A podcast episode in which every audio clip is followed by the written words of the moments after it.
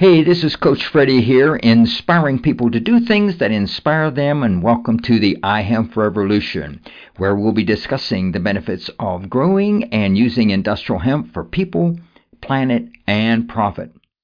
Conversations about the history, legalization, farming, harvesting, processing, building, manufacturing, investing, and how industrial hemp can benefit people's lives, heal the planet, and how it can be used to make thousands of products and boost the economy and business. So, are you ready to join the iHemp revolution?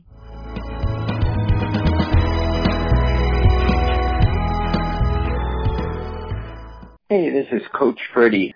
I'm talking with Elliot Galdy, and he is the Vice President of the North Carolina Hemp Industries Association, and we're going to get a little update on Vote Hemp and uh, Washington D.C. today. And also, he's the owner of Hybrid Health, sells CBD products. So, Elliot, welcome to the iHemp Revolution. Thanks, Coach Freddie. Great to be with you. All right. Well, great. Let's get right into this. So, you were up in D.C. Tell us about what went on in D.C. and what was the purpose. So last week, um, the folks at Vote Hemp, Eric Steenstra, uh, Ben Doge, um, set up two days. So the first day last Tuesday, we we had what was called uh, Hemp Expo on the Hill, which was in the Rayburn office building, right across from the Capitol, and it was an opportunity for various state hemp associations to display wares that are made of hemp and information about how hemp farming in the states where it's being reintroduced has created jobs for farmers and created other jobs and industries down line with the idea that congressional staffers and members of Congress and the Senate would come by and visit and see what's going on in the hemp world. And we were very fortunate in that we had several legislators, uh, Senator Ron Wyden of Oregon and uh, Representative Com- Representatives Comey, uh, Comer and Massey of Kentucky come by and speak to the crowds. Um, and there, there were a couple of other folks, and I apologize. I, I, off the top of my head, I can't remember their names right now. There was a congressman from Colorado and a congressman from Oregon. And in general, the expo was just a really good opportunity for folks to mingle and for the both the le- legislative aides of uh, the various congressional uh, representatives to get an idea of really what's going on in out out in the country where, when it comes to hemp.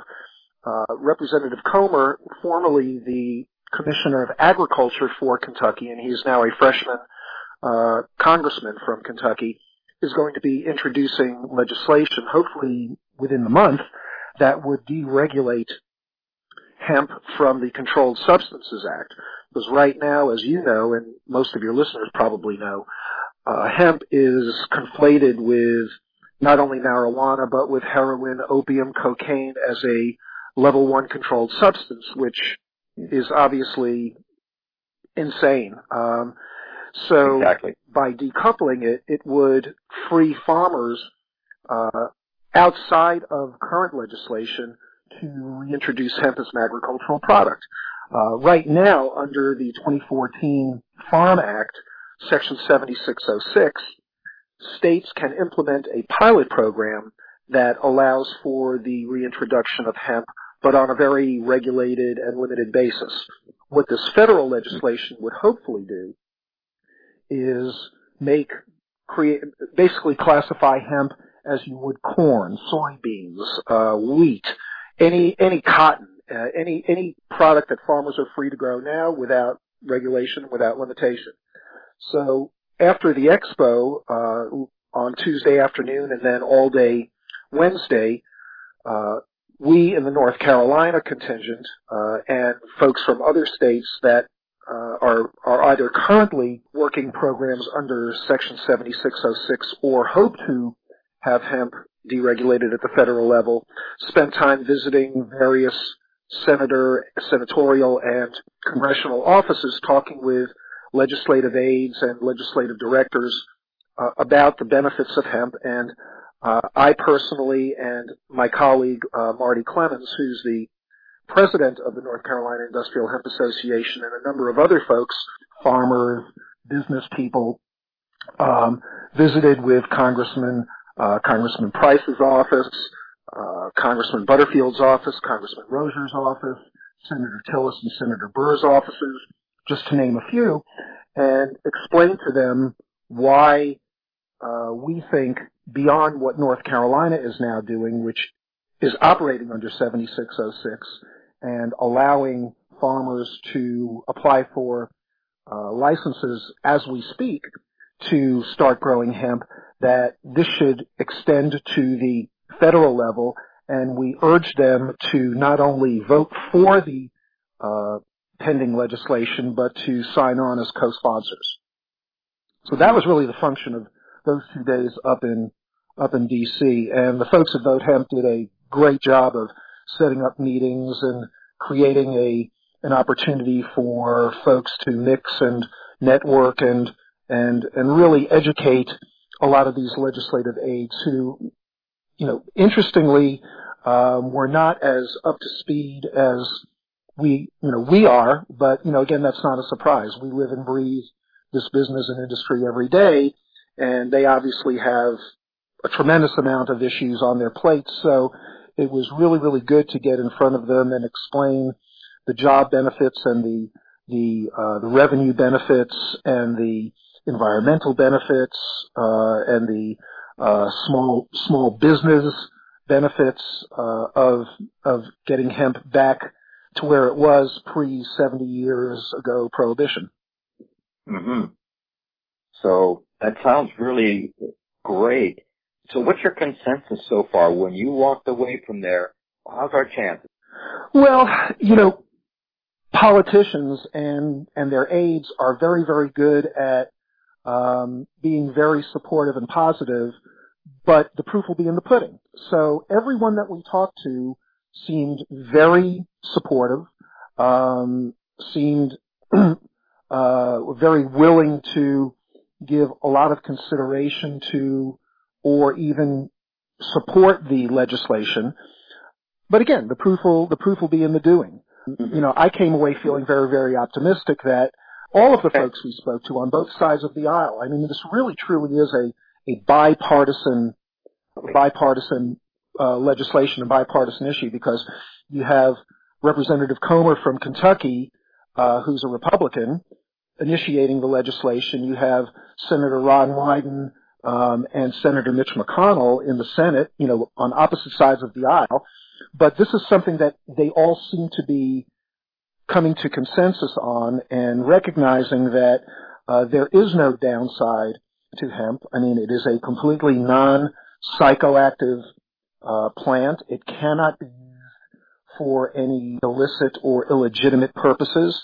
Um, as it becomes more accessible through deregulation and even through some recent moves by the by the DEA for research, we will start to understand what is clearly already understood overseas in the EU and Israel, um, where they have done extensive clinical trials and research on on hemp, um, on non-psychoactive industrial hemp, of the many health benefits that can be derived from this. But it's not just the health benefits. It's not just cannabidiol and CBD. It's it's, it's construction. It's biomass. It's it's it could it could very well replace or be equal to corn ethanol in in in gas production in fabrics. Um, you know, we talked a lot about not just the jobs that could be created and the revenue that could be created and save North Carolina and small farms across the country, but specific to North Carolina, when you think of all the textile mills that have shuttered um, over the mm-hmm. years and what growing hemp and turning that hemp into fiber, which could then be woven and made into clothing and and other materials. I mean, the the downstream job and revenue and tax revenue potential is astronomical. I mean, the the latest numbers we've seen is that in uh, I believe it was 20 2015, annual retail sales for hemp products in the United States were estimated at just shy of $600 million. Well, that was all imported hemp. So, first of all, we shipped hundreds of millions of dollars overseas that could have remained here in the United States. But beyond that, the Hemp Industries Association projects that by 2020, and that's only three years from now, industrial hemp could be a $3 billion industry. And that's really just if not much changes. So if we can get this deregulated, if we can get the federal prohibition, make that disappear, and really allow hemp to blossom as a as a full-fledged, full-blown agricultural manufacturing industry, I mean, we could be talking billions and billions and billions of dollars that originate and are processed and remain here in the United States. And that's, you know, that's what politicians are talking about. They're talking about jobs, jobs, jobs. So, you know, all we asked these guys were, they said, you know, what do you want from us? We just said, well, two things. Co-sponsor the bill, vote for it, and then just get the government out of our way. You know, let us, let us do what we know how to do, which is farmers grow and processors process and business people sell hemp products. Pretty simple. Mm-hmm. Mm-hmm. And one thing uh, is uh, you're we're not asking for any subsidies like other exactly. Exactly. Yeah. Well, that's great. You know, I know a bunch of people that were up in DC this uh, last week, and uh, that's awesome. Last year I was there. Didn't get a yeah, we missed you this year. yeah, yeah. well, I'm going to be traveling for six months on the iHemp Revolution Roadshow all around the East Coast and uh, I'll be in your neck of the woods there too. So we'll have to. Yeah, well, we love we love that Austin. We love that Austin Healing. Yeah, that's for sure. So it's coming around again. So Elliot, thanks for the update. Before we leave here, I would like to find out. Why don't you tell us a little bit about Hybrid Health, your your company that you sell CBDs? Tell us a little bit about that. So Hybrid Health is a company I started a little over a year ago and we sell online at hybridhealth.us, which is H-Y-B-R-I-D-H-E-A-L-T-H dot U-S. Um, unfortunately, right now, as many of your listeners and many folks in the industry will understand, uh, our merchant account, our credit card processing account, uh, was temporarily shut down because our processor had some issues with their bank and, and that's the other thing that this legislation would address. Um, you know, right now there are so many speed bumps in financial services for the hemp industry, um, both in terms of attracting capital and being able to just process the way any normal business would, that that's the other major thing that this legislation would do is it would it would ease a lot of those restrictions. So having said that, um, you know we are we are still able to uh, sell and ship product, and we typically do it within 24 hours. People just need to give us a call, and you can call us at 919-748-9394, and if you don't mind, I'll repeat that. It's 919-748-9394. Um, and we sell a range of products. We, we kind of bill ourselves as a CBD superstore in that we carry a number of different brands. We uh, we carry the Endoca line of products. We carry the Elixinol line of products. We carry some CV Sciences products. Uh, we carry Green Remedy. Sadovera is a line of topicals that we uh, carry, which is a really terrific line. Everything from just skin moisturizer, tissue, uh, oleogels that are great for sprains and bruises and aches and pains. Um, we sell Marpella products. So we really have a, if you go online to our website at hybridhealth.us, there's a tremendous number of products. And one of the things we're really excited about is just recently we uh, started carrying uh, pet lines. So we're currently carrying the Therabis pet line, which has uh, specific formulations for arthritic pain, uh, one for skin issues, and one for anxiety. So for example, when our 75 pound baby boy hears thunder and he starts to freak out, we give him some of the Therabis for anxiety and he's, he's, he's good, he's good to go.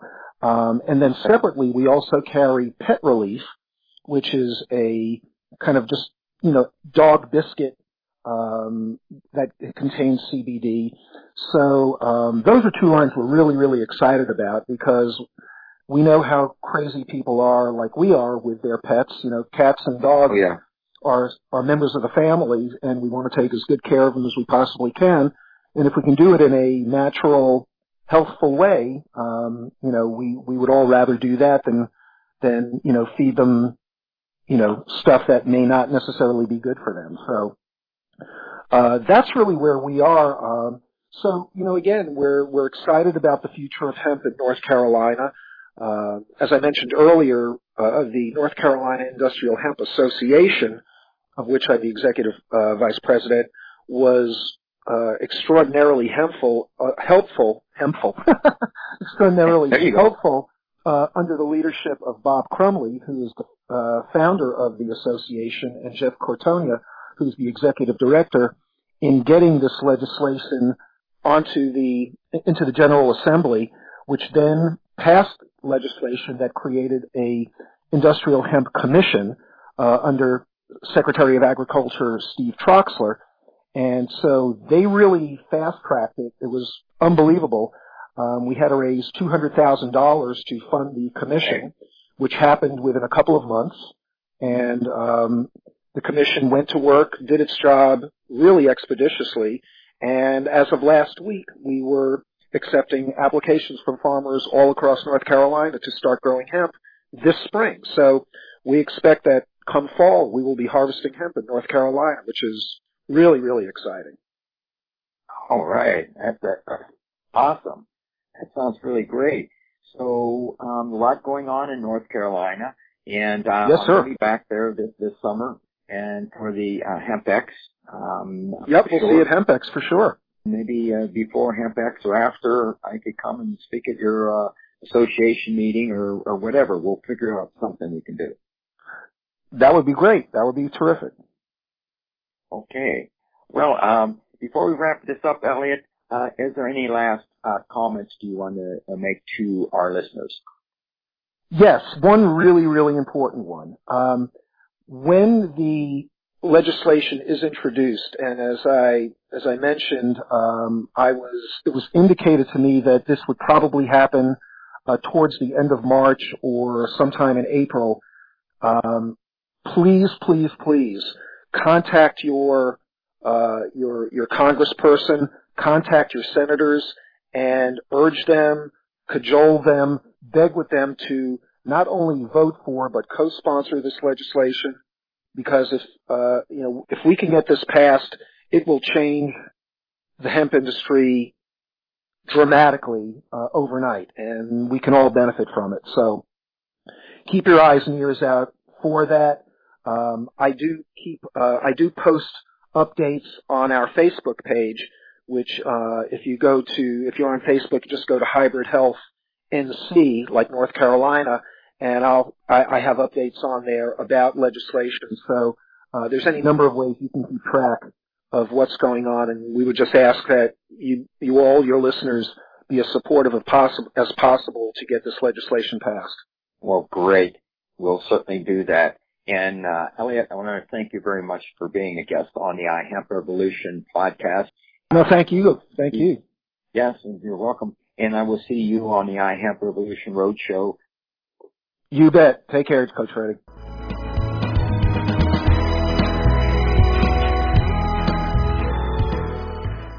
I want to thank our listeners for tuning in today. And make sure that you subscribe to the iHemp Revolution podcast on iTunes or Stitcher Radio. Give us a review and follow us on facebook.com forward slash iHemp Revolution. Like us and then tell your friends. Help us spread the word about how using industrial hemp can benefit people, heal the planet, and provide long term profit. This is your host, Coach Freddie, inspiring people to do things that inspire them, and thanks for joining the iHemp Revolution.